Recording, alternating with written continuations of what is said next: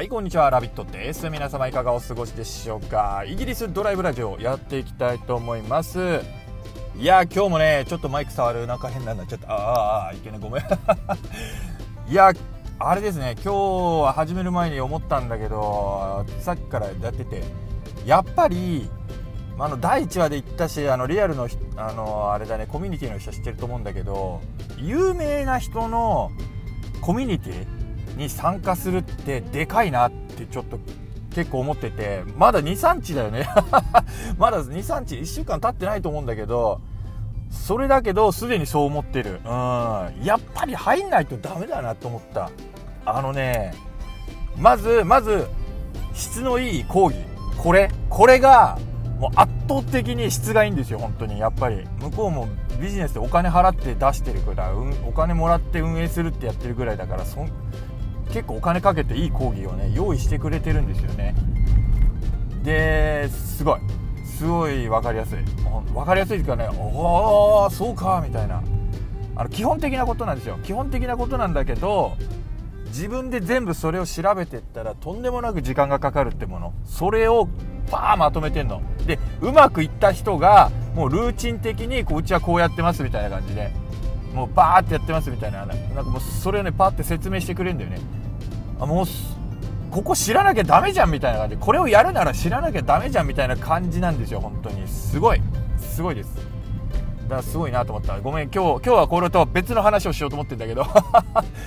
とにかくその感動をねまず直で伝えたいと思って。うん。いやすごいですよ。でそれとは別にまた別の人のコミュニティの方なんだけどそっちはうちのあのオンラインシェアハウスみたいのを運営してるんだけれどもやっぱりちょっとごちゃごちゃだったんですよ。ちょっとごちゃごちゃであんまり機能してなかった。んだけそれにもかかわらず結構なんか私に興味持ってくれる人もそれなりにいたりしてでそのコラボの話とか出てきたりあとなんだろう。あのノートが ノートが何も宣伝も何もしてないんだよ。宣伝も何もしてないんだけどなぜかノートの売り上げがバーン増えて マジかと思ったんだけどすごいなと思ってやっぱり。やっぱ見に来てくれる人いるんだなみたいな感じで。うん。であとそうそういうのとか実際案件とか探してるんだけどみたいな話もちょっとしたら募集してきてくれる応募してきてくれる人がいてで見たら本当もう私が探してたような人たちだったりして「ああじゃあやってみたいですよ」って言うならもちろんぜひお願いしますみたいな感じで。そうそういうの見つけられたり。もう23日で見つけられたんだよね。だからすごくないって話ですよ。すごくないよ。これが1ヶ月最初半年って言ってたんだけどとりあえず3ヶ月にしようかなと思ってたんですけど3ヶ月とりあえずは続けて嫌でも何でもおかしくおかしいなと思っても何でも続けてみてで続けるかどうか絞るかどうかもしくは別のところやってみるかどうか決めようかなと思ってるんですけれどもとりあえず大丈夫そうだねって話。もうすでにいいメリットがあったから入ったメリットがあったからこのまま 1, 1週間以内でこんだけのメリットがあったら3ヶ月後どんだけのメリットが私に入ってくるんだみたいな。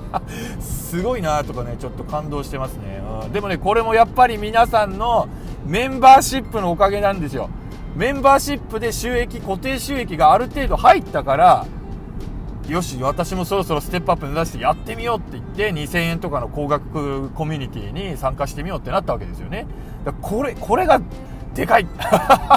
やっぱすごいなと思った。やっぱコミュニティの力でかいんだねと思いましたね。うん。いや私も私もだからそういう参加してくれてるみんなに今はちょっとまだね規模も小さいし私のレベルがそこまでアップしてないからね、そうそうそこまで皆さんにメリットあでもゲームとかね楽しむっていうことにエンタメに関してはもうすでにある程度ね提供できるんだけれどもさらにそれ以上のものを提供できるようにしたいなということで今勉強中なんでもうこれからもぜひねよろしくお願いいたしますって話なんだけどいや私の感動はそれぐらいにしてですね。いや感動的感動ですよ感動。まあこれからそれに関して新し問題も出てくるとは思うんだけどそれはそれは当たり前のことで、うん、その都度対処していけばいいなって話なんだけどそういうのも含めてね勉強でレベルアップ成長のねあれ糧にしてなるんで。で今日のお話なんですけれどもまあそのピンチをチャンスにじゃないけれどもやっぱり私まあ、海外でのことが一番多いね。これ雑談。海外の景色見ながらねあの走ってるから、まあ、そういうのそういうの思い出しながら話すのがいいかなと思うんだけど思い出しやすいからま海外での出来事。珍珍珍道中なんですよ。私の海外って。私の海外生活は珍珍生活みたいな。もうそんなんばっかりで。で結構結構危うい橋も渡ってるんですよ。これ一歩間違えて死んでるぞみたいな。本当に。一歩間違えたら死んじゃってるなみたいな。こともあるんですよ。バカで。うん。でよく知らなかったから本当にこの海外就職の面接の時に初めてパスポートを取ったんですよ。私の初めての海外の経験は実はこのイギリスのアベンジャーズの基地の面接だったの。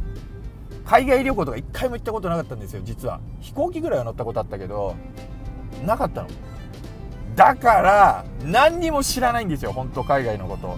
それなりに調べるけど当時って私もなんか研究とかその自分の勉強するとか成長するとかこと以外全く興味なくて本当に。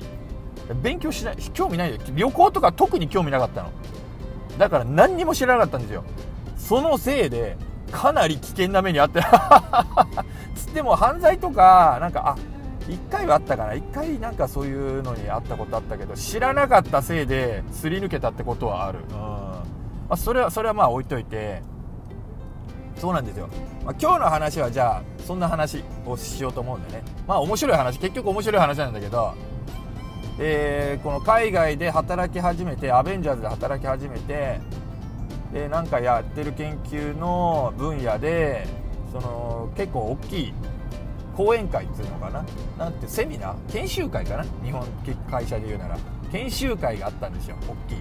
で研修会はこれ選別して何人かの人応募してもらってそのすごくいいやつだからだからその応募してもらって来れるんだったらその参加費とか全部払いますしみたいなその人の分のは全部払いますしみたいな感じで。でもすごい最先端の技術を勉強することができますみたいなそんな研修会あって応募したんですよ。そしたら通ってまた また通ってで行ってきますって言ってイタリアに行ったんですよ。イタリアですよ。イタリア。私はその時英語が話せればままず第一の失敗。英語が話せれば世界中どこ行っても話せる。みんななんとかなんとかなると思ってたの。なんとかなると思ってたような人だったんですよ。これがね全くの間違いだったね。全然イタリアで英語喋れる人いないの。まず。まずいないんですよ。空港とかね。そういうところは空港一歩出たらもういないんですよ。あれブラダブラさコモスコモコモスタンみたいななんか。なんかすごいナイスな人たちばっかりなんだけどでもでもその前に言ったんだけどあの2話か3話ぐらいで話した話なんだけどイタリア人の人とスペイン人の人と友達で仲良くてイタリア行くんだって話になってその人が結構アドバイスしてくれてたんですよ。まずあの地下鉄乗ったらポケットに何か入ってたら降りる時には全く何もないからみたいな。ポケットには何も入れるなみたいな感じで。そうそんな感じで言われてて。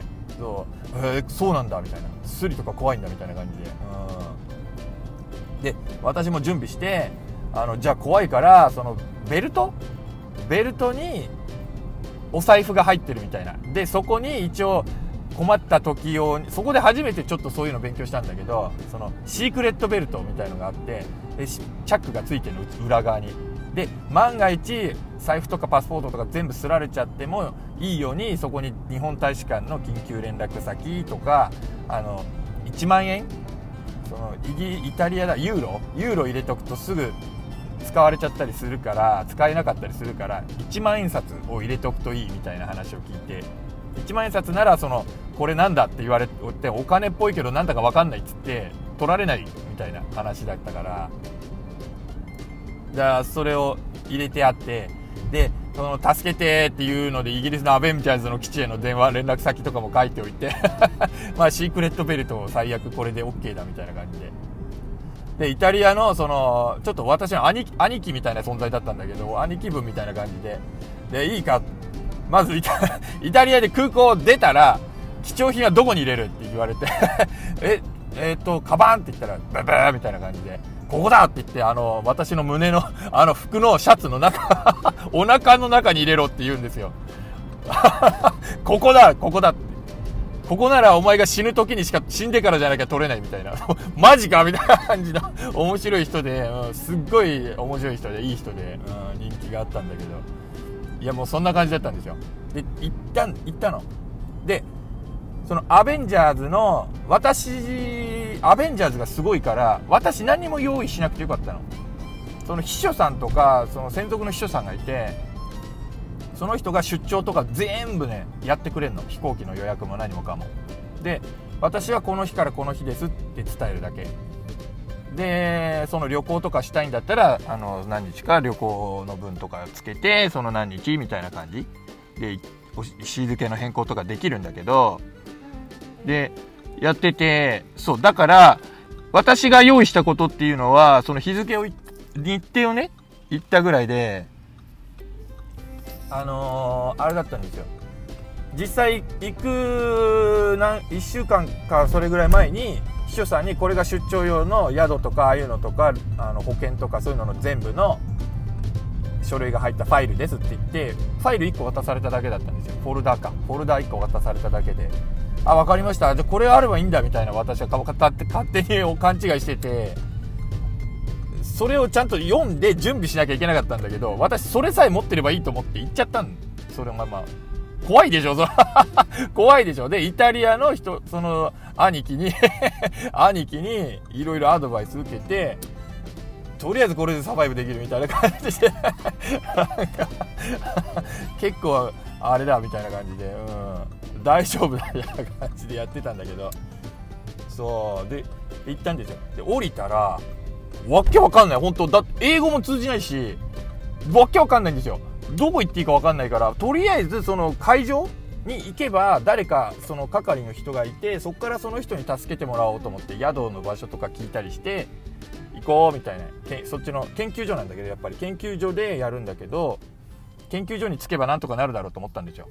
で行ったの。行ったんだけどちょっとコーヒー買わしてもらいますね。一旦そうなんですよ。イタリア着いて、今コーヒー買ったんだけど、ごめんごめん、ちょっとね、話が途切れちゃったんだけど、私の中で特にね。で、まあイタリア着いたんだよ。空港降りてわけわかんなくて、とりあえずでも空港のタクシーはちゃんとしてるなら大丈夫なんだからみたいな感じでで空港のタクシーにお願いしてその研究所に向かったんですよで研究所着いてタクシーの人もまあいい人で別に普通のタクシーのちゃんとしたタクシーの人でそのなんかなんか待ってようかって言ってくれたんですよ。で私よく分かってなくて「あ大丈夫大丈夫ありがとう」って言って「そうか」って言ってブーンって言っちゃったんだけどでその大学だったんだけど研究所が。大学の中の研究所だったんだけど大学入ったんだけどすごい大きい大学だったんでな大きかったんだけど誰？なんかパラパラしか人がいないんですよ。パラパラ人がいるだけ。なんかややけに静かな大学だなみたいな感じで。で着いたのがもう夕方ぐらいだったんだけど4時とか4時とか5時ぐらいになったんだけどいなかったの。で土曜日だったんですよ。土曜日。で土曜日とか週末ってイタリアとかそのヨーロッパの人たちって結構休むんですよやっぱり。休む休みがある。私日本人だったから分かんなかったんだけど日本人だと感覚的にそういうのも何かしらの形で24時間営業なと思ってたんで違うね週末必ず休むんですよやっぱり。休みは休みみたいな感じで本当誰もいないの。誰も 誰もいなくてスケボーで学生がちょっと遊んでたかなみたいな。学生だったのかどうかすら分かんない。そんな感じだったんで。で会場のところまでは着いたんだけど誰もいなかったの。全く本当誰もいなくておいおいおいみたいな。でもセキュリティだけはやっぱりね怖いからしっかりしてんの。もうもう絶対ノックしたって中の人がいたとしても聞こえないみたいな。もう そもそもノックなんてできないみたいなさもう鉄柵とか完全にもう要塞化されてんの おおいおいおいみたいな感じで。守衛さんすらわからないみたいな感じ、でさあ困ったななんですよ。さあ困ったなですよ。だって私何にも知らないんだもん。そこから先。そっから先何も知らないからあれ俺どこに泊まりゃいいんだみたいなさ。ああれどこに泊まんだこれ俺みたいな感じですよ本当に。やばいみたいな感じになってきてこれ結構やばいぞみたいな。で夕方で6時になってきて日がだんだん沈んでくんだよね。これ真っ暗になったら結構やばいなみたいな。私野宿かみたいになってきて。であそうかと思ったんですよ。タクシーの運転手さん多分これ知ってて何にもないけどそのなんか忘れ物でも取り来たのかなと思ったのかなって感じで待ってようかって言ってくれたんですよきっと。でこの後多分どっか行くんだろお前みたいな話で。ここ何もないぞみたいな感じだったんですよきっと。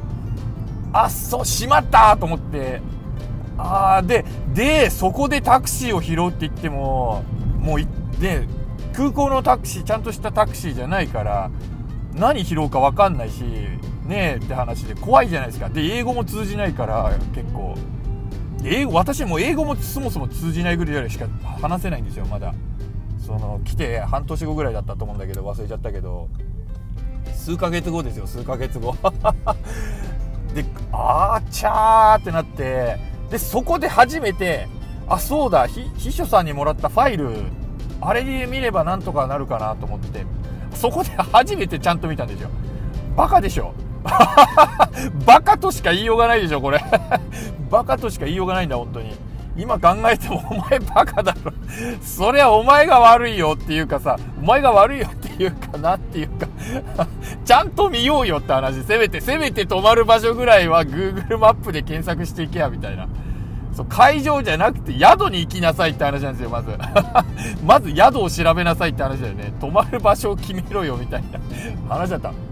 でファイルバーって見て保険のファイルかこれとかこれ会場のファイルでとかなんかあれでこれでやってあこれが泊まるところだみたいな日付も書いてあるみたいな感じでさで電話番号あるけど私まだ携帯持ってなかったんじゃないかな。うんその時スマホ？こっちでのスマホまだちゃんとセットアップしてなくてなかったの。まましてあったとしたってさイタリアって通じないよって話なんですよ。まだなんかねあの国を越えてはそんな電話とかね国際電話みたいな感じであまあできたかなできた。うまくセットアップしてればできたちゃんと。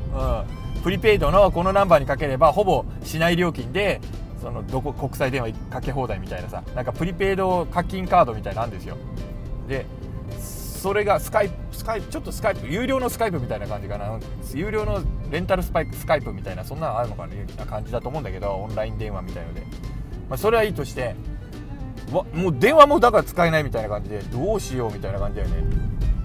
でもうもういい加減暗くなってきていやー困ったなと思って、うん、みんならどうするって話だよね。その状況、ま、あれですよ。某某なんとか少年のずっと昔にあったテレビ番組で思い出したら いきなり目隠しされてどっかの海外のアフリカとかのど真ん中にポイって捨てられてあじゃあこっからヒッチハイクで帰ってきてくださいみたいな感じ。もうあれ自分でリアルであれやっちゃったの？単に。イタリアのここにポイって置くからあとは自力で何とかしてくださいみたいな。まあ電波少年ほどねパスポートしかないとかそういう話じゃないけど いろいろあるけどもういろいろあるアイテムをこう駆使してなんとか生き残ってくださいみたいなそんな感じ。いや、いや、参ったな、みたいな感じですよ。いい、いい大人が何やってるんだ、みたいな感じだよね、本当に。困っちゃうよ、みたいな感じなんだけど。で、そうそうままず宿にたどり着かなきゃと思ってなんとかその夜になる幸いそんな寒い時期じゃなかったんで秋口ぐらい秋口ぐらい涼しいかなぐらいだったのイタリア日本と同じような気候だからね涼しいかなぐらいだったんだけど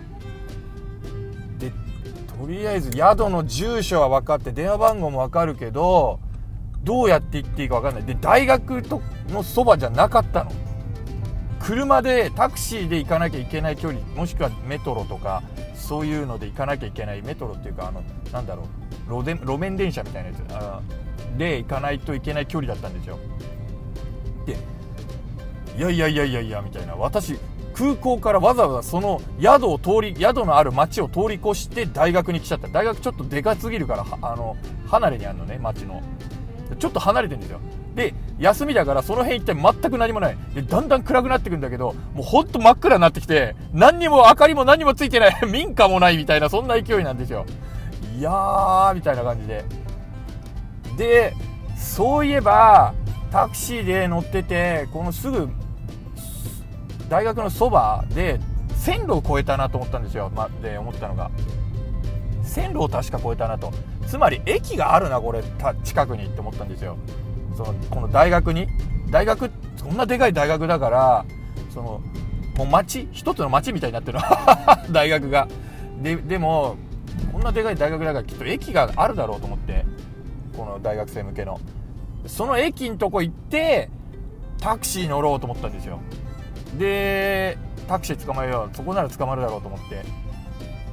で駅に向かったんだけど駅であんまなくて、まあ、線路は見つけたの。線路は見つけてで線路にたどって駅っぽいとこ行ったんだけど駅が本当に簡単な駅でもうホームもないみたい。なホームはあるか。ホームはあるんだけどホームしかないか。ホームしかないみたいな。改札も何もないの。ホームだけあるみたいな駅で。駅員さんもいないし時刻表があるしここはバス停かみたいな感じの駅だったのでで大学生ここで降りるんだろうなみたいな感じで。おいおいおいみたいな感じで。でそこにあるバス停の時刻表みたいのが一応あるんだけど見ても分かんないし全然。でも電車も何も来る気配もない。待ってる人もいないしなんか何にも気配がないのね本当に。これはもう終電出てるなみたいな。そういや大学休みだからこの線路多分もう休みなんだみたいな勢い本当に。でああ駅作戦失敗かみたいな感じですよまず。駅作戦失敗してもう真っ暗その頃には。もう真っ暗だったの。でさて困ったぞみたいな。真っ暗で平らだ平らな平平野？平野なんですよほんと広い平野で。真っ暗。で線路がプーって走ってるだけ。この線路をどっちかに向かって来た方タクシーでなんとなく来た方覚えてるからそっちに向かって歩いていくしかねえかなみたいな感じ。もしくは最悪さっきの大学のとこ戻ってそこで野宿。野宿かなみたいな感じだったんだけど。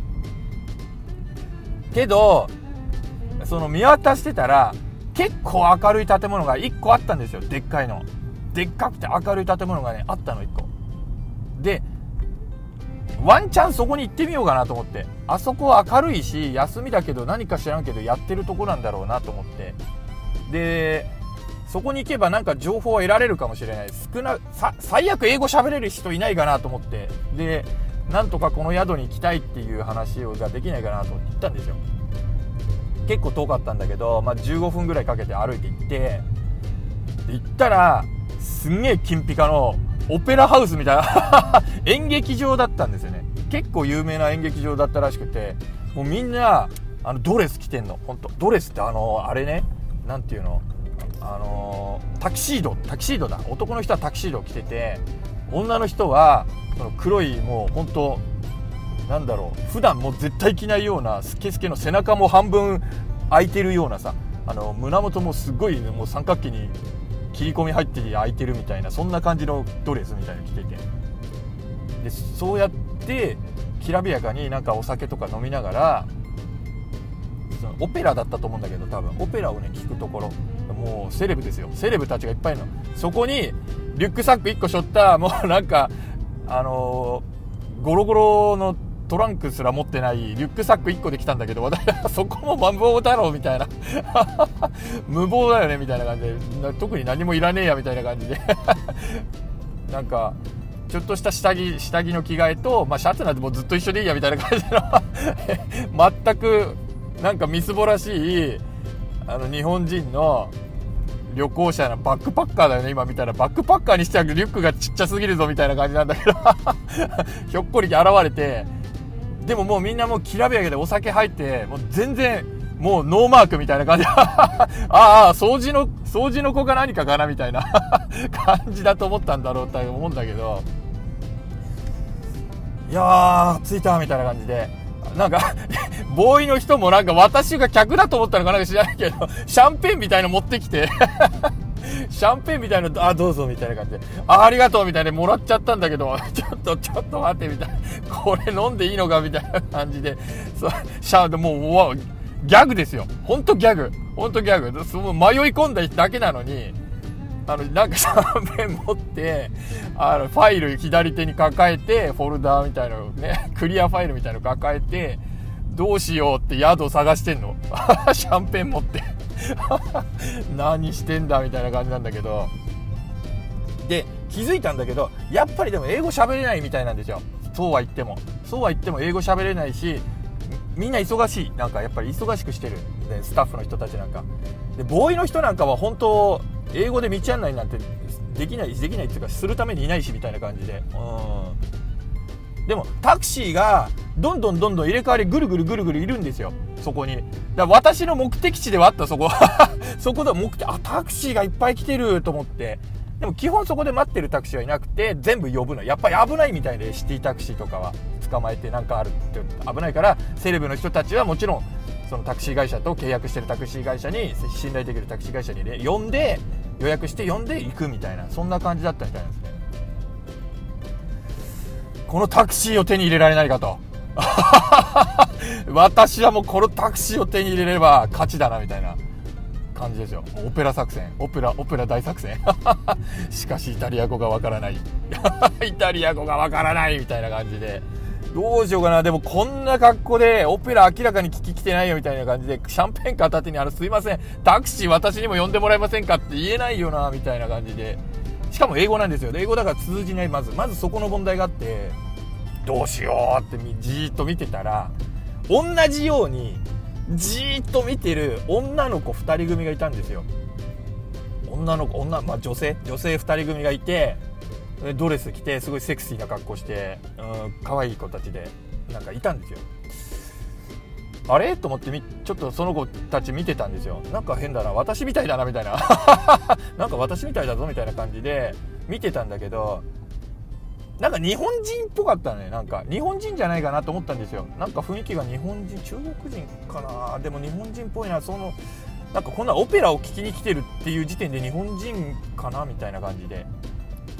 でちょっと話してみようかなと思ってスススって近づいてって会話を聞いてたのちょっとだけ。そしたらやっぱ日本語話してたら「ねどうする？どうする?」みたいなこと言ってんですよ。あこれ日本人だと思って。うーんこなんかイタリア語喋れないかなみたいな 感じで。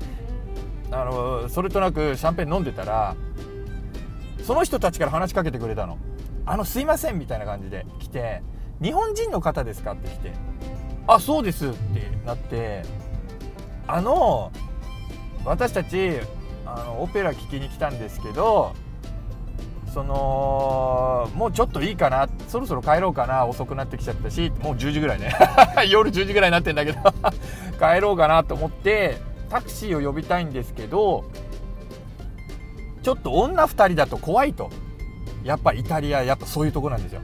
うんやっぱ怖くてだからタクシーの運転手さんにどっか連れてかれちゃうんじゃないかとかなんかねこれこのぼふんなんだろうぼったくられてこれ払えないなんならお前らそのなんか俺たちの男の集まりのとこ連れてくぞとか言われちゃうとかそういうの怖いみたいなあるんじゃないか。実際あったりしたみたいなんですよ。ニュニュースとかで。最近じゃないけどやっぱそういう事件はあったりするみたいで日本人じゃなかったと思うんだけど多分。そういう話があるってことで。でそのタクシーで一緒に行ってくれませんかみたいな話になったんですよあ、いいですよみたいな話で。もう全然 OK みたいな。あ、もう、それはお困りでしょうねみたいな感じですよ。来たーみたいな感じなんだけど、来たこれみたいな感じですよ。いや、もう、私も、まあ、ちょっと今、オペラ疲れて、みたいな。オペラお前この格好じゃ聞けねえだろ、みたいな感じなんだけど。明らかに旅行者だろ、みたいな、なんだけど。いやちょっと仕事で来たんですけれども、みたいな感じで。うん、で、乗っていくことになって、あ違うな。最初2台で1台1台で行こうみたいになったのかな。そのタクシー呼ぶの手伝ってくれませんかみたいな話になったのかな。うんなんだけど私と話してみて大丈夫そうだこの人ってなってあのよかったら一緒に乗ってってくれませんかになったんだ。そうだ。確かそんなような話だった。うん。最初あのタクシーを呼ぶのだけ一緒にお願いしますみたいな感じで乗るとこまで一緒にお願いしますみたいな話だったのかな。やっぱ私も男だから怖かったのかもしれないね最初見ず知らずの人だしそうそう。そんな感じだったわそういえば。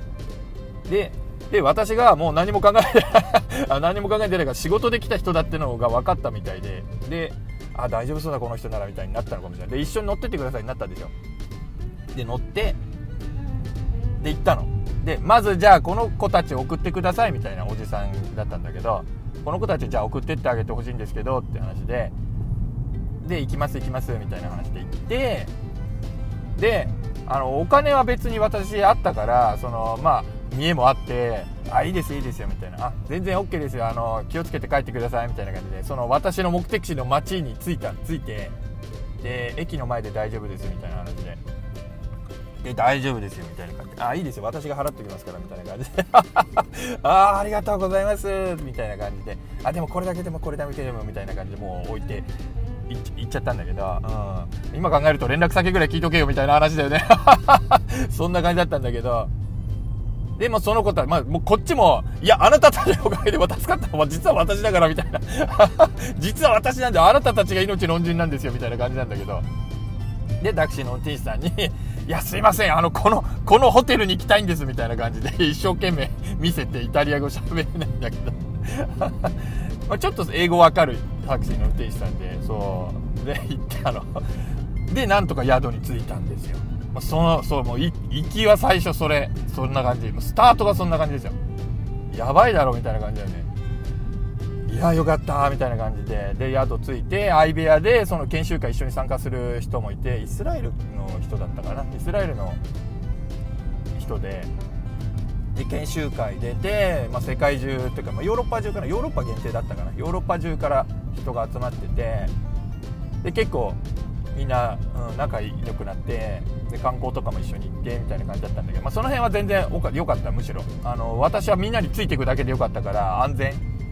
で日本人だけでそのさっきの女の子たちみたいに怖い怖いってやってると逆にやっぱ狙われやすいみたいなさ感じがあるらしいんだけど私みたいにヨーロッパ人の中に混じっちゃってるとやっぱヨーロッパ人はちょっといろいろ言葉の壁もないしいざってなったら警察とか簡単に呼ばれちゃうしどうすればいいか分かってるから旅行者じゃないなって思われてだから全然狙われない。安全なの。もう本当に。なんスリとかも全然寄ってこないみたいな。ああいつはダメだみたいな感じで。多分。みんなの中に混じってあの観光とかしてみたいな感じ、うん、リュックだけは前に背負ってみたいな。お腹にパスパス商品は全部お腹みたいにやってるんだけどもう全然 全然大丈夫みたいな感じだったんだけど。そう。で研修会とかも終わってで研修会の中で仲良くなった子がいてすごいもう本当ね綺麗なの。イタリア人の女の人き綺麗で可愛い子と仲良くなったんですよ。で結構私と気があってなんかいつまでいるのみたいな話になってあの終わってから何日後に飛行機で帰るよみたいな。じゃあさ一緒に会わないみたいな。なんか2人で、まあ、デートしないだよね要するに。デートしないみたいな話になったんでしょでああいいですよみたいになって。私もよく分かってない。私もよく分かってない。英語もそもそも一生懸命英語を理解するので必死だからじゃあこの日の何時にここで、会おうよみたいになったんだけどで OK みたいになったんだけど私も、ま、もう帰りの方の話になるんだけどそれで。帰りも大変だったんだけどままずその女の子の話で 私のラブロマンスラブロマンス戦闘力がいかに低いかって話なんだけど。でどこどこって言ってたっけなみたいな。まずまずそのまずその辺知ってる人なら多分絶対知ってるような場所だったらしいんですよ。多分ね。わかんないけど。私にはどこだかわかんないまず。で駅っぽかったんだけどって話で。待ち合わせの場所が。なんだけどえー、っと分かんないなっていう一つ問題があるのとではって思い出したんでしょ。はって思い出して兄貴の言葉を思い出したの。イタリア人の兄貴。イタリア人の兄貴が私に忠告してたんですよ。一つ。イタリアの女には気をつけろと。言ってたんですよ。なんでかっていうとイタリア人の女の子であの可愛かったり綺麗だったりすごい魅力的な女性はすごくいいいいんだけど仲良くなりすぎて例えばねガールフレンドだボーイフレンドだみたいになってその子とあまり深く関わりすぎるとファミリーの中にマフィアがいた場合お前もそのマフィアのファミリーに入らなきゃいけなくなるぞと。いう話をしてたのね。だから気をつけろと。体の関係なんか持っちゃった日にはもうお前もそのマフィアの一員だみたいになっちゃうからみたいな。気をつけろって言ってたの私に。でその子その子がそうだとは全然わかんないけどただ親戚関係まで私ももちろん把握できるわけないしみたいな。いやそういえばそんなこと言ってたぞみたいな。でこれはやばいみたいな。やばいみたいになってよしどうせ場所もよくわかんないし会いに行くのやめようっつってあのすっぽかしちゃ すっぽかしちゃって。そう私はまあ怖いからホテルにいようみたいな感じで。ホテルでそのあの研修会でもらった資料とかずっと読んで勉強してた。あれ観光行けやって話だよね。観光行かないで そんなことやってて。いやもうイタリアン人のそのねえことはデートのチャンスを逃したっていうもうまさに人生痛恨のミスだよね今考えると。痛恨のミスですよ。本当に。何をやってるんだだよね。まあでも兄貴の言葉もやっぱ一理あるなってのあるし どこまで行ってもあんまり仲良くなりすぎて本当にマフィアとかあり得るからっていう話だよね。まあそれはそれでいい経験かなと思うけどそんなことやってたら今頃 YouTuber なんかできないみたいな話になっちゃうけどね。いやでもねマフィアとかやっぱ結構怖いらしいですよ。怖くはないんだけどすごくいいらしいんだけどファミリーならファミリー内で、うん、けどさらっとマフィアがいるらしい。さらっとマフィアなんだって結構。でまあ結構そういうところのお嬢様とかって明るくていい性格良くて育ちも良くて教養もあってってなるわけですよ。だから魅力的な女性とかで結構自由奔放に生きてるからあの気に入った男性とかにやっぱ声かけかけやすいみたいなさ。でそういうことになりやすいみたいな。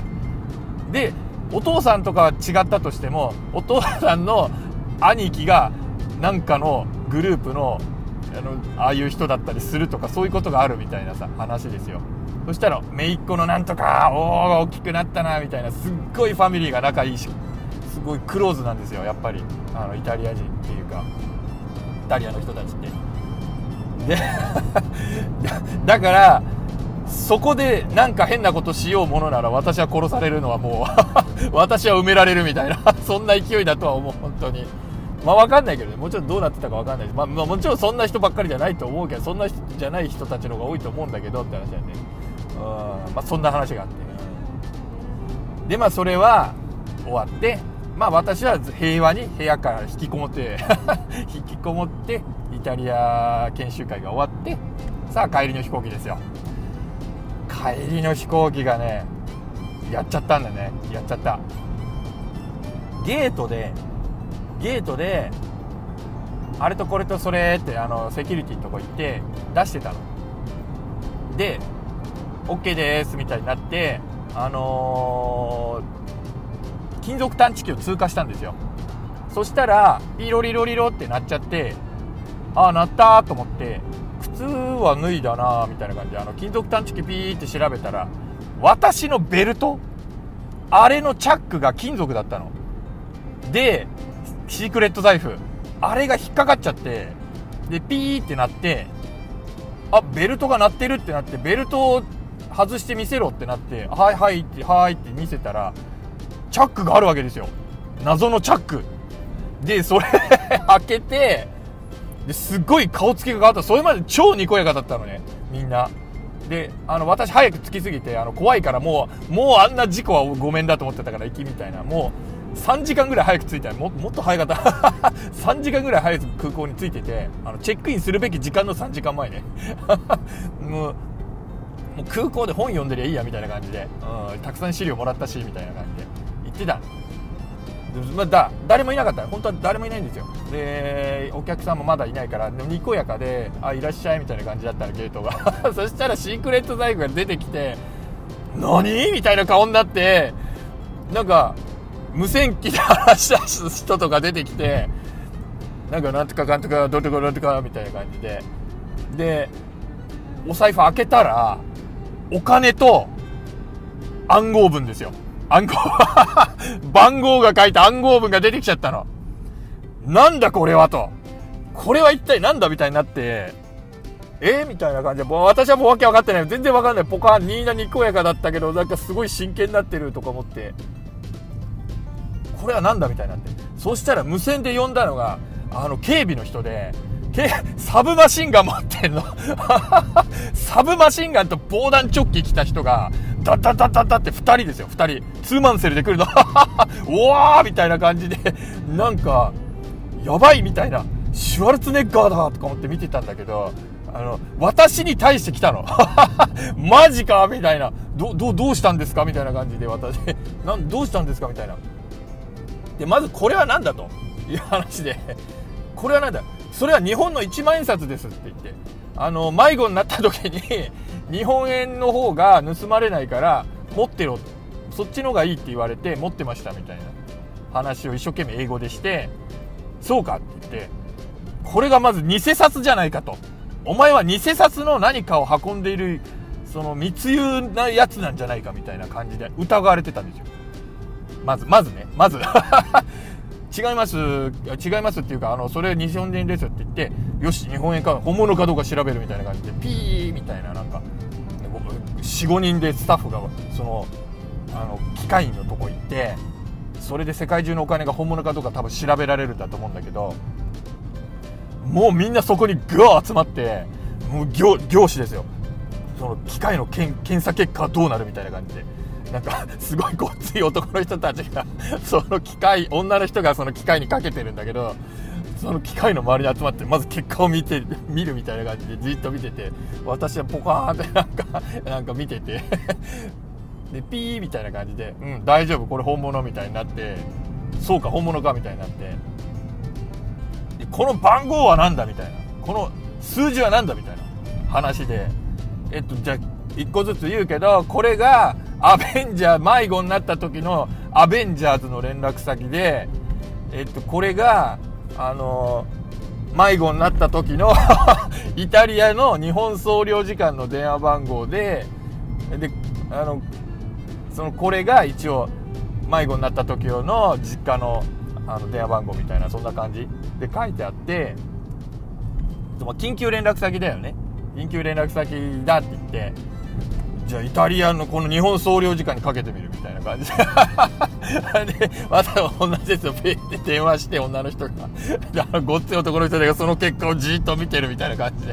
囲って見てるみたいな感じで。で私の横にはあれですよシュワルツネッガーがあの2人構えてるみたいな感じ。でで私はその銃かっこいいなってじーっと見てて。なんか本物だみたいな感じで。見てて。でどうもあのほ本当に総領事館につながったらしくてあ分かったみたいな感じ。で、うん、で でそしたらなんかだいぶ急に緩や空気がなんか和やかになってきていやなんだよみたいな感じでなんだびっくりしたよみたいな感じであれかみたいな。ででそのなんか知ってるそうな人が多分このこの人はあの私？私は日本人で旅行客で旅行のあのイタリアあの過剰警戒しすぎてるあの旅行客なんじゃないみたいな。だからやっぱスリとか怖いから犯罪とか多いからその狙われてもいいようにこういうの用意したみたいだよ用意したんだと思うよみたいな話になってあーみたいな。みんなあーみたいな感じで納得して。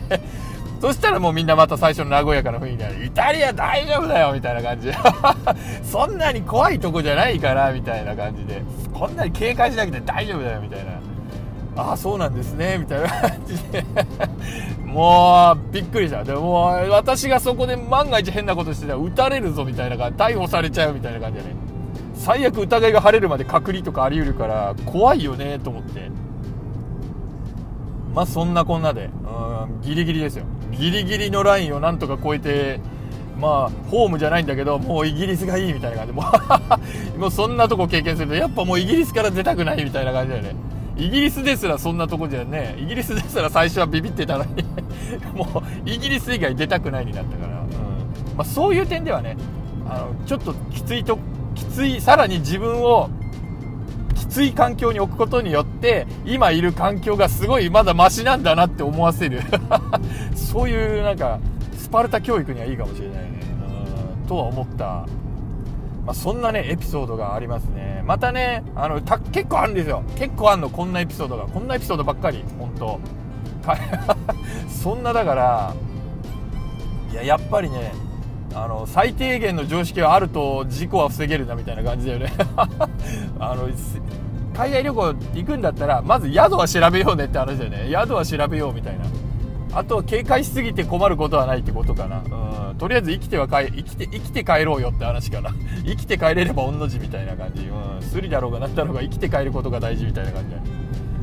そんな感じだったね。まあでもあれはねいい思い出ですね。ほんと一生の笑い話だし大冒険だった私にとって、まあ、そんなことがねあったんですよ。まあ今日はねこんな感じで、うん、海外のね珍エピソード。珍エピソード。もうラビット!」のミッションインポッシブルだよね。